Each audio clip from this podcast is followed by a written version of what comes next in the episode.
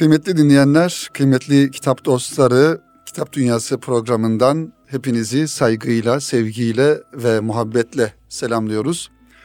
Erkam mikrofonları aracılığı ile e, şu an bizleri dinleyen kitap dostları inşallah bu hafta sizler için hazırlamış olduğumuz birbirinden güzel kitaplarımızla tekrar birlikteyiz inşallah.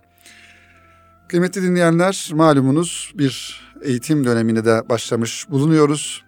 E, yavrularımızın, e, evlatlarımızın hızlı bir maratona girmiş oldukları bir eğitim dönemi iki bin on beş iki bin on altı eğitim öğretim yılı başlamış bulunuyor. Bu anlamda bütün öğrenci kardeşlerimizin eğitimlerinin en güzel şekilde verilmesini ve onların vatanına, milletine faydalı birer nesil yetiştirebilme adına öğretmenlerimizi de ayrıca tebrik ediyoruz. Onlara da Cenab-ı Hak'tan muvaffakiyetler diliyoruz.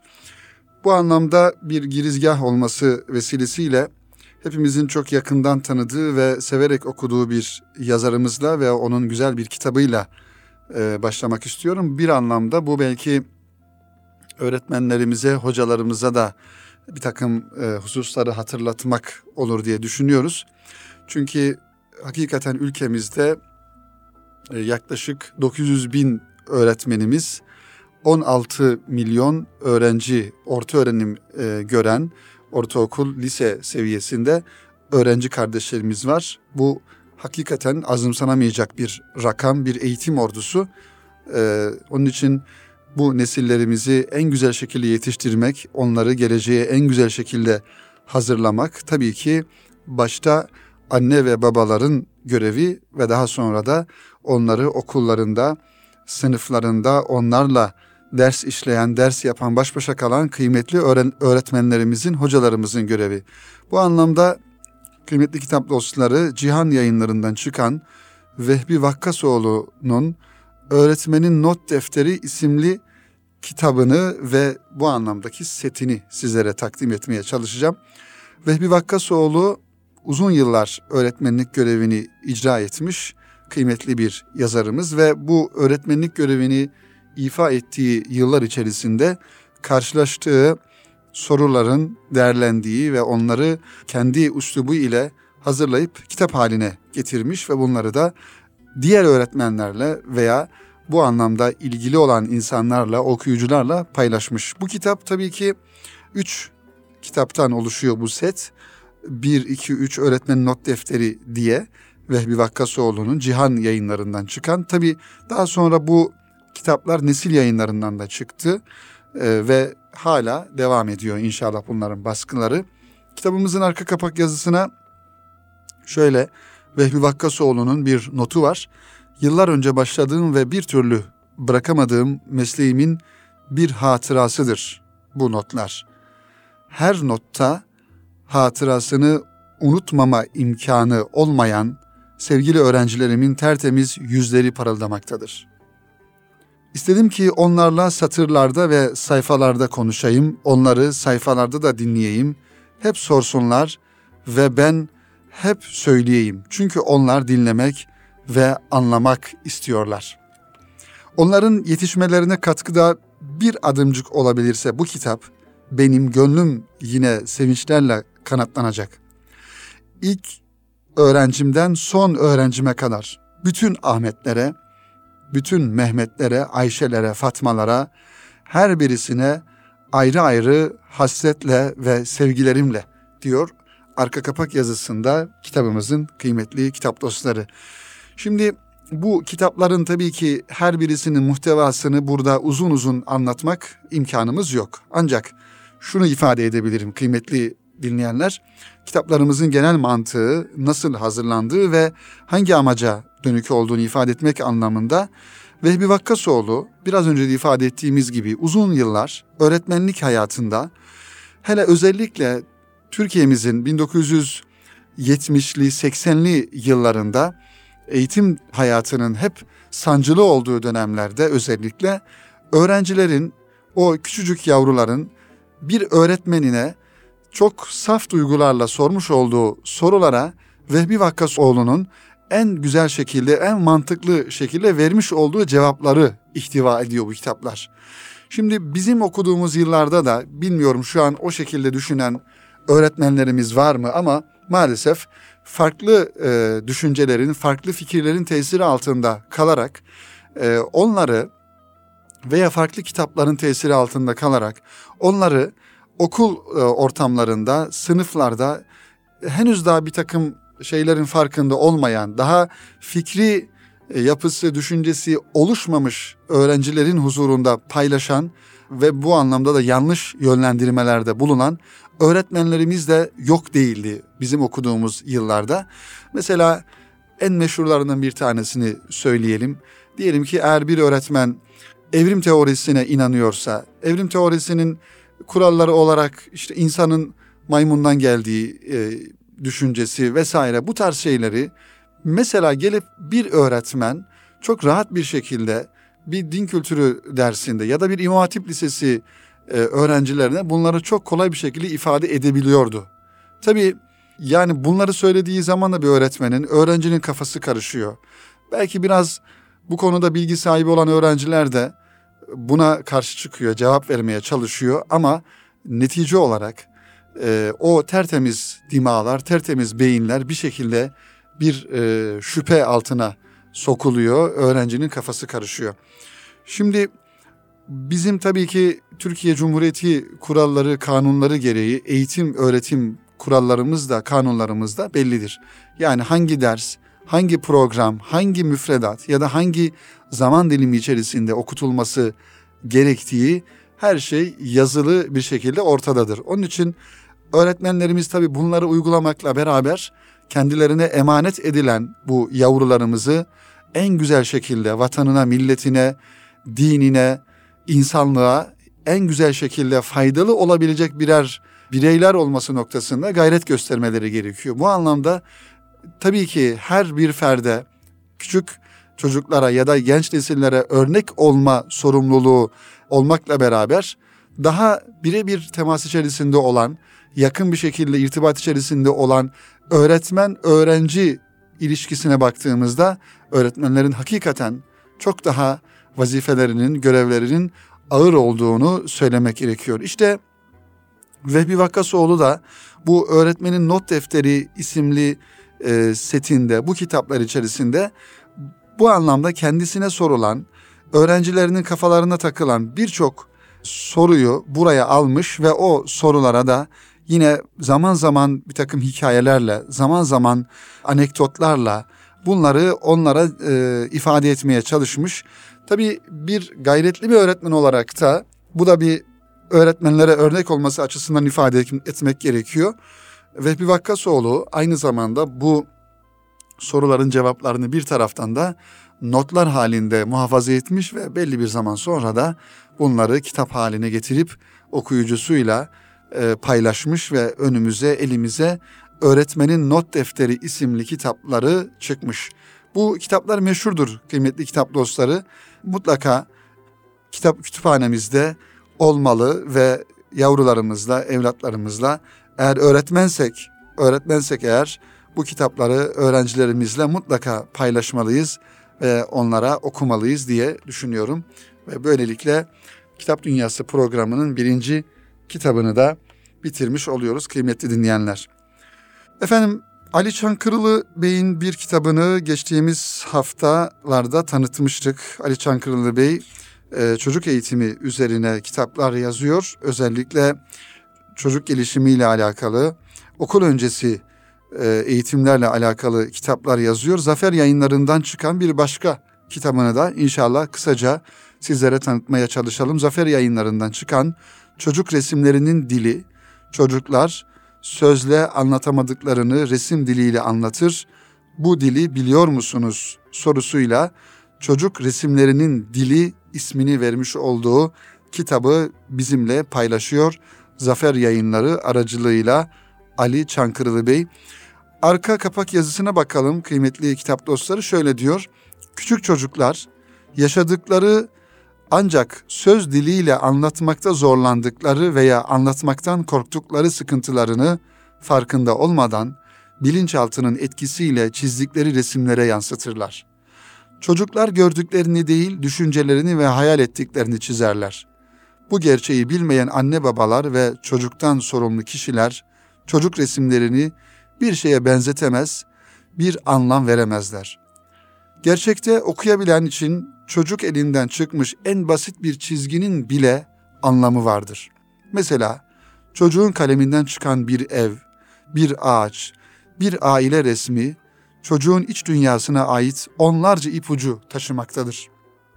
Çocuğun yaz günü çizdiği ev resminde bile tüten bir bacanın olması size tuhaf gelse de bir psikolog için oldukça anlamlıdır. Çünkü tüten bir baca evde hayat olduğunu, yemek piştiğini, aile üyeleri arasında sevgi odaklı sıcak bir ilişki olduğunu göstermektedir. İşte bu kitabın amacı, başta anne babalar, bakıcılar, kreş çalışanları ve anaokulu öğretmenleri olmak üzere çocuktan sorumlu kişi ve kuruluşlara çocuğun iç dünyasını anlamalarında yardımcı olmaktadır, olmaktır diyor. Şimdi kıymetli dinleyenler, tabii eğitim hayatı dediğimizde çok uzun bir süreç e, söz konusu. Yani aslında şimdi modern modern ilimde e, son yıllarda özellikle çocuk eğitiminin başlangıç yaşını üç yaşından itibaren alıp da diyelim on sekiz yirmi yaşına kadar götürmekle beraber aslında çocuk eğitimi anne karnında, hatta ta anne ve baba ile başlayan bir süreçtir. Tasavvufta her zaman ifade edilen bir düşünce, hani yediğimiz gıdalara dikkat etmemiz gerektiği gibi, oturup kalktığımız insanlara dikkat etmemiz gerektiği gibi, bizim muhitimizi, çevremizi oluşturan her türlü olumsuz e, taarruzlardan da kendimizi koruyabilmek için manevi hayatımıza dikkat etmemiz gerekiyor. Tabii bir anne baba olacak olan anne ve baba adayları için de kendi nesillerini, yavrularını en güzel şekilde koruyabilmeleri, onları en güzel şekilde yetiştirebilmeleri için de bir yönüyle kendi hayatlarının nasıl olduğu çok önem arz ediyor. Onun için zaten bir aile dediğimiz, yani bir karı koca bir aileyi oluşturduğunda onlardan olacak olan çocuklar da o aile ortamında, o ailenin yapısı nasılsa, o ailede konuşulan, o ailede yapılan fiiller, işler nasılsa çocuk da ona göre bir şekil alıyor. Onun için sadece çocuğun dünyaya geldikten sonra okul hayatındaki eğitim sürecinden ziyade anne babanın daha çocuk dünyaya gelmeden başta kendi hayatlarına en güzel şekilde dikkat etmeleri, çocuklara dünyaya geldikten sonra da hatta anne karnında bile buna dikkat etmeleri, helale, harama en azami şekilde dikkat etmeleri ve çocuk dünyaya geldiği zaman da yine o çocukları en güzel aile ortamına yetiştirebilmek için onlara ailelerinin ortamlarını güzelleştire, güzelleştirebilecek e, durumlar içerisinde olmaları gerekiyor. İşte bu bizim e, bir anne baba olarak çocuklarımızın, çocuklarımızla beraber yaşamış olduğumuz ev hayatımız bir yönüyle çocukların bilinçaltına yerleşiyor ve çocuk bunları bir şekilde dışarı yansıtıyor. Belki hani çocuklar henüz daha e, konuşmayı öğrenmeden ki hareketleri, tavırlarından da biz çocukların hangi aile ortamında, nasıl bir aile ortamında olduklarını gayet iyi bir şekilde anlayabiliriz. Tabii ilimler çok farklılaşıyor. Farklı ilim dalları meydana çıkıyor. Psikologlar, pedagoglar bu anlamda bir takım tezler ileri sürüyorlar. Ancak Ali Çankırılı Bey'in de burada çocuk resimlerinin dili olarak hazırlamış olduğu kitaplarda da, kitapta da biz bunları gör, görüyoruz. Davranış problemleri oluşuyor mesela çocuklarda. Tırnak yeme, parmak emme, kekeleme, evden kaçma, yalan söyleme gibi davranış bozukluklarının da temelinde neler olduğunu yine bu anlamda bu işin uzmanı olan psikologlar çok daha iyi anlayabilirler. Burada da, bu kitapta da yazarımız bunlara yer vermiş. Mesela şöyle bir ifadede bulunalım kıymetli kitap dostları. Anaokuluna göndermiş olduğumuz diyelim ki çocuklarımız, belki evde eğer anne baba arasında bir olumsuzluk varsa, anne babanın geçim sıkıntısı varsa birbiriyle diyelim, ya da çocuğun e, ev içerisinde büyük e, kardeşi, abisi veya ablasıyla bir problemi varsa çocuk her ne kadar bunları e, sözlü olarak ifade edemese de bu işin uzmanı olan e, insanlar çocuğa bir resim çizdiriyorlar. Mesela diyorlar ki aileni çiz diyorlar, evinizi çiz diyorlar. Onlar da çocuk zaten en saf şekilde içinden geçen o duygularla beraber bir resim çiziyor ve bu işin uzmanı olan insanlar da o çocuğun aile içerisinde hangi bir durumda olduğunu, ailesinin bu anlamda hangi durumda olduğunu çok kolay bir şekilde anlayabiliyor. İşte burada da çocukların mesela e, çizilen çizgiler içerisinde çizmiş oldukları e, objelere bakarak bu işin uzmanı insanlar çocuğun haleti ruhiyesini daha iyi anlama ve o anladı, anlamış oldukları duruma göre de ona bir çözüm getirme yolunu çok daha rahat bir şekilde bulabiliyorlar. Kitabımızın bu anlamda bir e, alan kitabı olduğunu ifade etmek gerekiyor e, kıymetli dinleyenler. Dolayısıyla bu anlamda ilgisi olan, merakı olan kitap dostlarının, e, dinleyenlerimizin de pedagog Ali Çankırılı Bey'in e, bu kitabını alıp okumalarının faydalı olacağını düşünüyoruz. Çocuğu tanımak bölümüyle başlıyor. Çocuk gelişim psikolojisi ve çocuğun ilk yılları. Bunlar tabii ki bilimsel olarak hazırlanmış yazılar ve bölümler. Şüphesiz okuyup çocukların bu anlamda, yani kendi çocuğumuzun daha doğrusu kendi çocuğumuzu daha e, yakından tanıyabilme adına bu kitabın çok faydası olacağını ifade etmemiz gerekiyor kıymetli dinleyenler. Evet, Ali Çankırılı Bey'in kitabını da burada e, bitirmiş oluyoruz. Her iki kitabımızda kıymetli dinleyenler, başta Vehbi Vakkasoğlu'nun hazırlamış olduğu Öğretmenin Not Defteri isimli kitapta ve Çocuk Resimlerinin Dili isimli kitapta eğitimle alakalı, daha yakından eğitimle ilgili olan insanların dikkatini çekebilecek olan kitaplar olduğunu düşünüyoruz. Başta da ifade ettiğimiz gibi iki bin on beş iki bin on altı eğitim öğretim yılının başında zannedersem bu kitaplar, birincisi öğretmenlerimiz için çok faydalı olur. Diğer ikinci kitabımız ise özellikle anaokullarında, okul öncesi eğitimlerde görev alan, vazife alan öğretmenlerimiz için çok faydalı olur diye e, düşünüyoruz ve bu kitapları da bu anlamda programımızın e, ilk bölümünde sizlere takdim etmiş olduk. İnşallah tabii ki eğitimle alakalı farklı kitapları da bu anlamda kütüphanemizde bulundurmamız gerekiyor. Ee, ço- özellikle çocuk eğitimiyle alakalı kıymetli dinleyenler, çocuğumuzu başka insanlara teslim etmeden önce bir anne baba olarak bunları e, birinci derecede bizim bilmemiz gerekiyor. En asgari düzeyde bilmemiz gerekiyor. Kendi çocuğumuza daha kolay yardımcı olabilmek ve onun e, ruh halini çözebilmek ve ona en e, güzel şekilde faydalı olabilmek adına Ee, bu da bir anne baba olarak bizim görevimiz olduğunu ifade etmek lazım. Efendim, programımızın birinci bölümünün sonuna gelmiş bulunuyoruz. İnşallah ikinci bölümde sizler için hazırlamış olduğumuz üç tane farklı kitabımız var. Bunlardan bir tanesi muhterem Osman Nuri Topbaş Hoca Efendi'nin Sohbet ve Adabı kitabını tanıtmaya çalışacağız. İkincisi ise yine tasavvufla alakalı bir kitap, yine özel bir alan kitabı, Profesör Süleyman Uludağ'ın e, hazırlamış olduğu Tasavvuf Terimleri Sözlüğü önemli bir kitap. Bunu e, inşallah tanıtacağız. Eğer zaman kalırsa da İz Yayıncılıktan çıkan Profesör Doktor Turan Koç Hoca'nın Din Dili isimli kitabına kısaca değinmiş olacağız inşallah. Muhterem Osman Nuri Topbaş Hoca Efendi'nin Kampanya kitaplarından çıkan Manevi Nebevi Bir Eğitim Metodu üst başlığı ile Sohbet ve Adabı isimli kitabı elimizde. Bu kitap malumunuz bir seri olarak bu anlamda çıkan boyutlarıyla, hacmiyle bir seri şeklinde on tane çıktı. İnşallah bundan sonrası da devam edecek bu anlamda.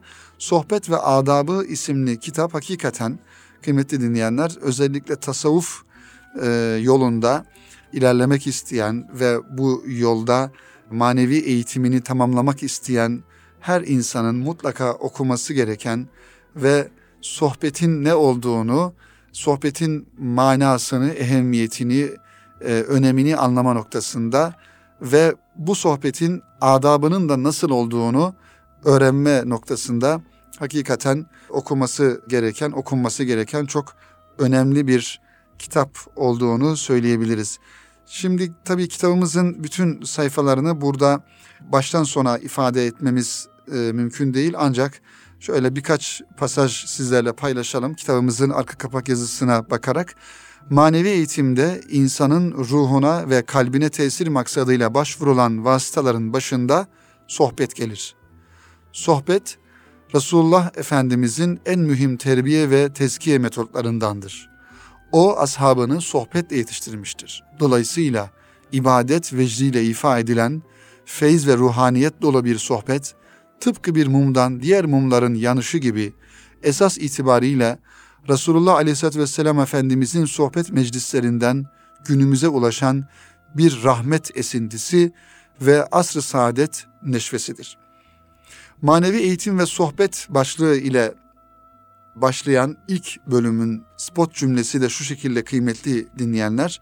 Manevi eğitimde insanın ruhuna tesir maksadıyla başvurulan vasıtaların başında sohbet gelir. Sohbeti tesirli kılan ise ihlastır. Kelimelere yüklenen manaların kalplere nakşedilerek şahsiyet ve davranışları olgunlaştırması ihlas sayesinde gerçekleşir. İhlasla icra edilen manevi sohbetlerdeki beraberlikte fizikteki birleşik kaplar kanunu misali kalpler birbirinden istifade eder, hal transferi ve tesir alışverişi gerçekleşir. Zamanla kalbi keyfiyetler, zevkler, nefretler, duyuşlar ve görüşler birbirine benzemeye başlar. Kıymetli dinleyenler, Allah Resulü Efendimizin ashab-ı kiramı diye ifade etmiş olduğumuz o güzide insanların da yetişme tarzı ve yetişme tarzının en başında sohbet e, geldiğini biraz önce ifade ettik. Zaten sahabe, ashab kelimeleri de aynı şekilde sohbet arkadaşı anlamında kullanılıyor. Resulullah Efendimiz sallallahu aleyhi ve sellem e, Mescid-i Nebevi'de ve e, bütün etrafına sahabe-i kiramını alarak ona gelen o kutlu vahyi onlarla paylaşarak, onlarla sohbetleşerek, onlara sohbet ederek bir yönüyle onları manevi olarak imar ve inşa etmişti. İşte Allah Resulü Efendimizin belki hayatında hiçbir zaman terk etmediği, sünnet-i müekkede de dediğimiz en kuvvetli bir şekilde yapmış olduğu sünnetlerin başında sohbet gelmektedir.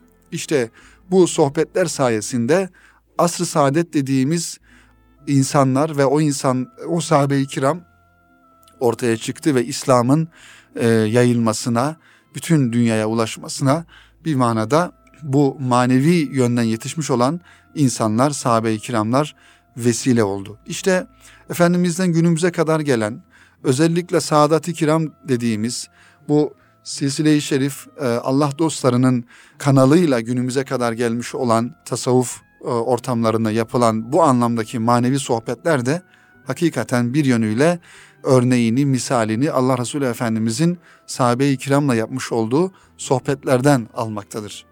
Onun için mutlaka dahil olduğumuz, olmamız gereken bir sohbet halkası ve ruhaniyet, manevi feyiz ve ruhaniyet aldığımız, alacağımız bir sohbet ortamı olması gerekiyor. İşte muhterem Osman Nur Topbaş Hoca Efendi'nin de kaleme almış olduğu Sohbet ve Adabı kitabı da bize bu sohbetlerin nasıl olması gerektiğini, bu sohbetlerdeki adabın nasıl olması gerektiğini anlatmaya çalışıyor.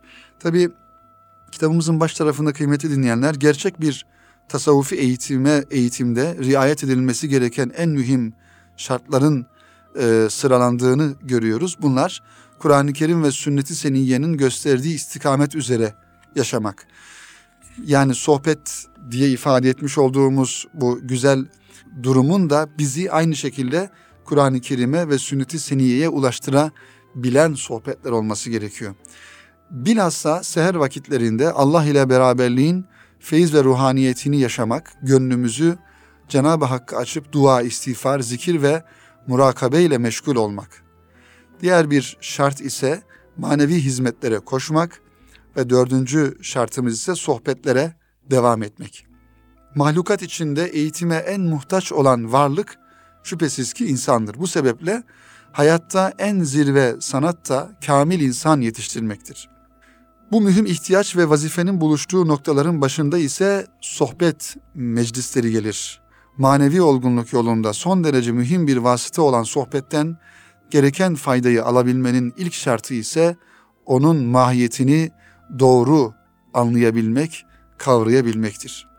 İşte bu kitapta bize bu nebevi terbiye metodunu ve dolayısıyla çok mühim bir sünnet olan sohbetin ehemmiyetini, lüzumunu ve mahiyetini, edeplerini bize anlatmaktadır. Kıymetli kitap dostları, muhterem Osman Nuri Topbaş Hoca Efendi'nin Sohbet ve Adabı kitabından bunları öğreniyoruz. İnşallah en güzel şekilde bu kitabı da okuruz. Gerek sohbetlerimizde, gerekse aile ortamımızda, gerekse şahsi olarak kitap okumalarımızda mutlaka bu kitapların titiz bir şekilde okunması gerektiğini ifade edelim ve başka bir kitaba geçelim inşallah. Şimdi kıymetli dinleyenler, biraz bu anlatacağım kitap da aslında alan kitabı ama önemli bir kitap. Profesör Doktor Turan Koç, önemli bir e, tasavvuf profesörü ve felsefe e, alimi.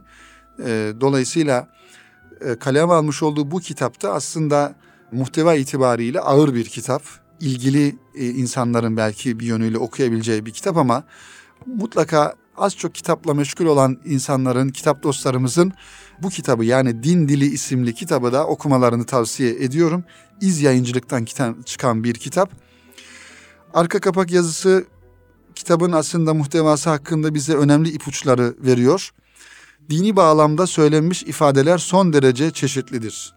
Açık veya gizli ibadet anında yapılan dualar, tevbeler, temenniler, hamd, şükür ve öğüt bağlamında dile getirilmiş ifadeler, kutsal metinlerdeki tarihi kayıtlar ve kıssalar, kerametler, hukuki ve kozmolojik beyanlar, vaazlar ve uyarılar yanında dini tecrübe ile ilgili batini tasvirler, dini davranış ve ahlak kurallarını dile getiren ifadeler hep din çerçevesinde söylenmiş ifadelerdir.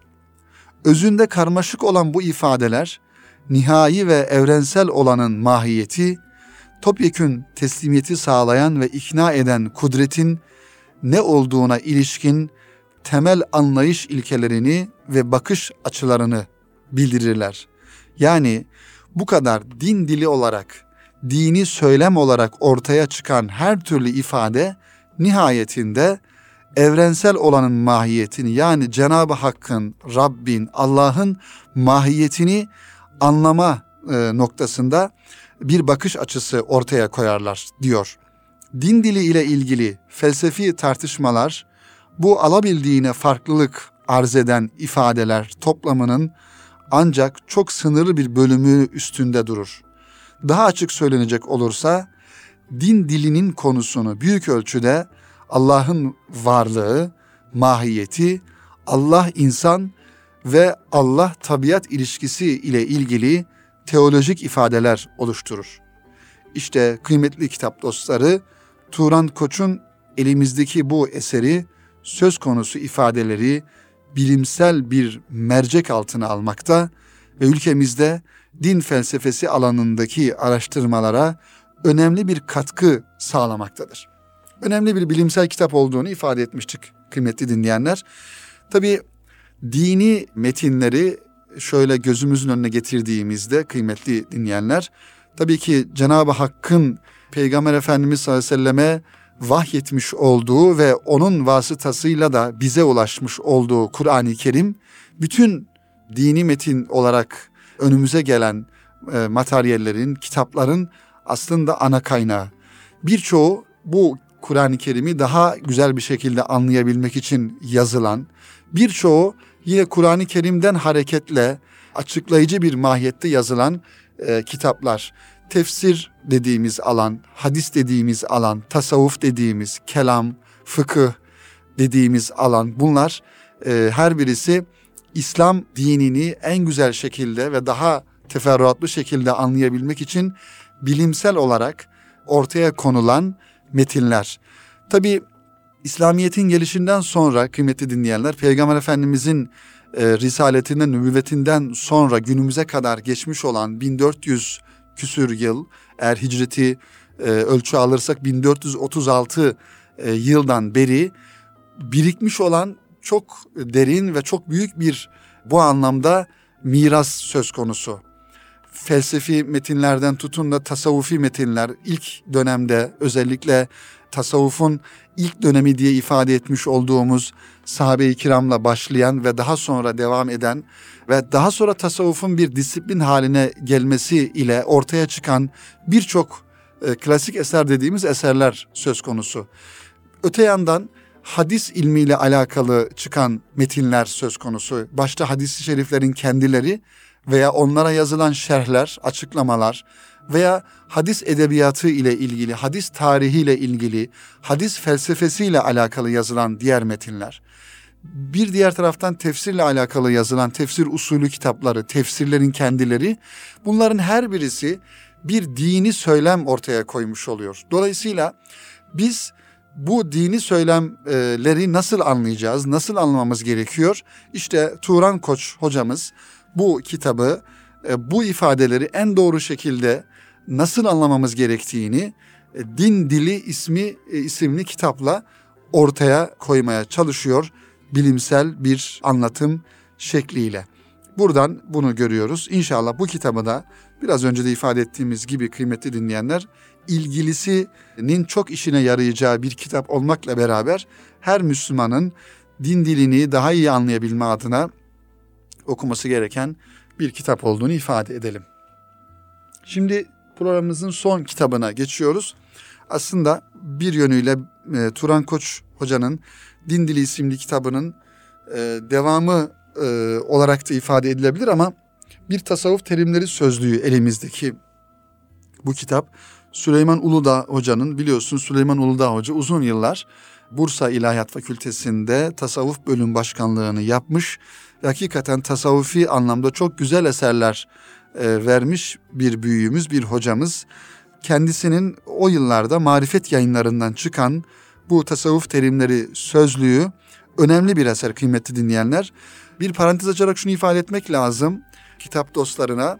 Aslında e, sözlük, sözlük çok önemli bir kitaptır. Yani hangi sözlük olursa olsun, Türkçemizi daha iyi anlayabilmek adına yazılmış olan sözlükler ya da Arapçayı veya farklı bir dili e, anlayabilmek adına yazılmış olan sözlükler aslında önemli materyallerdir bizim için. Onun için kıymetli dinleyenler, mutlaka kütüphanelerimizde bir tane şöyle e, muhtevası geniş ve hacmi geniş sözlük bulunmalı. Müracaat bir kitabı olarak, müracaat kitabı olarak sözlük bulunmalı. Tabii bu alan sözlüğü, tasavvuf terimleri sözlüğü, tasavvufla alakalı birçok terim, kavram, zaman içerisinde biraz önce ifade ettiğimiz gibi yıllarca bu ilmin gelişmesi, genişlemesi, büyümesi neticesinde ortaya çıkan bir takım kavramlar olduğunu görüyoruz. İşte Süleyman Uludağ Hoca da bu anlamda bir kitap yayınlanmış. Kitabımız beş yüz doksan sayfa, yaklaşık altı yüz sayfadan oluşuyor ve içerisinde bütün kavramlar, her birisi tasavvuf disiplini içerisinde, tasavvuf ilmi içerisinde kullanılan kelimeler, kavramlar ve onların hangi anlamlara geldiğini burada güzel bir şekilde açıklamış ve okuyucuların istifadesine sunmuş. Tabii mesela kitap dostlarının, kitap okuyan insanların, özellikle yeni nesil kardeşlerimizin şikayet etmiş olduğu hususlardan bir tanesi de özellikle tasavvufi metinlerdeki dilin ağırlığı, oradaki bazı kelimelerin anlaşılmazlığı oluyor. İşte bu tasavvuf terimleri sözlüğü tam da bizim bu sıkıntımızı ortadan kaldırabilecek, bize bu anlamda yardımcı olabilecek olan bir kitap olduğunu düşünüyorum. Birkaç satır okuyalım kıymetli dinleyenler kitabımızın ön sözünden. Ünlü mutasavvıf Kuşeyri, Risale ismiyle tanınan eserinde herhangi bir ilim dalına, mesleğe ve sanata mensup olan kişilerin çalışma alanlarıyla ilgili hususları birbirine anlatmak için kendilerine özgü bir takım terimler kullandıklarını, bu cümleden olmak üzere Sufilerin de tasavvufi bilgileri ve halleri yek diğerine aktarmak için aralarında müşterek bir dil kullandıklarını, kendilerine özgü bilgi ve hallerin yabancılar tarafından öğrenilmesini kıskandıklarından bu hususları onlardan saklamak maksadıyla anlamaları açık olmayan bir takım terimler kullandıklarını ifade ederler. Ancak tasavvufi gerçekler çalışılarak ve düşünülerek ortaya konan hususlar olmayıp, Yüce Allah'ın sufilerin kalbine tevdi ettiği manalardan ve ruhlarına emanet ettiği sırlardan ibaret olduğundan, bu hususları ifade için kullanılan terimler, diğer ilimlerde ve mesleklerde kullanılan terimlerden bir hayli farklıdır. Bu terimleri öğrenmek bir bakıma tasavvufu öğrenmek anlamına gelir. Bu terimlerin öğrenilmesi belki tasavvufi hallerin, hakikatlerin tam olarak anlaşılmasını temin etmeyebilir. Ama en azından bu hususu kısmen sağlar ve geniş ölçüde de anlaşılmasını kolaylaştırabilir. Tasavvufun kal yani söz ve ibare ilmi olmayıp hal ilmi olduğunu, yani anlaşılması için yaşanması, öğrenilmesi için tadılması ve bilinmesi için zevkine erilmesi lazım geldiğini biliyoruz. Durum böyle olmakla beraber tasavvufun sözü, söz ve yazı ile anlatılan bir yanı da vardır. Baştan beri sufiler, sufiliğin bu yanını birbirine anlatmak için konuşmuşlar, eserler, kitaplar ve mektuplar yazmışlardır. Sözünü ettiğimiz tasavvuf terimleri sohbetlerde ve eserlerde ortak bir dil olarak kullanılmıştır diyor Profesör Doktor Süleyman Uludağ hocamız Tasavvuf Terimleri Sözlüğü kitabının girişinde. Bu kitabın da ehemmiyetini, önemini anlatmak açısından kıymetli dinleyenler. İşte kıymetli dinleyenler, bu şekilde hazırlanan kitaplardan bir tanesi de Profesör Doktor Ethem Cebecioğlu'nun yine Tasavvuf Terimleri Sözlüğü olarak hazırladı Ethem hocamız. O da aynı şekilde e, istifadeli bir eser. O da okunabilir, alınabilir, istifade edilebilir. Ancak tasavvufla yakından ilgilenen, tasavvufi kitapları, eserleri okuyan her bir kardeşimizin de mutlaka kütüphanesinde bir Tasavvuf Terimleri Sözlüğü bulundurması gerektiğini buradan ifade etmek gerekiyor. Kıymetli dinleyenler, Kitap Dünyası programının da bugün, bu haftalık sonuna gelmiş bulunuyoruz. İnşallah önümüzdeki hafta yine sizlere birbirinden güzel kitapları tanıtmaya, anlatmaya ve sizleri kitaplarla buluşturmaya devam ederiz. İnşallah hepinizi saygıyla, sevgiyle, muhabbetle tekrardan selamlıyoruz. Hepinize hayırlı akşamlar diliyoruz efendim.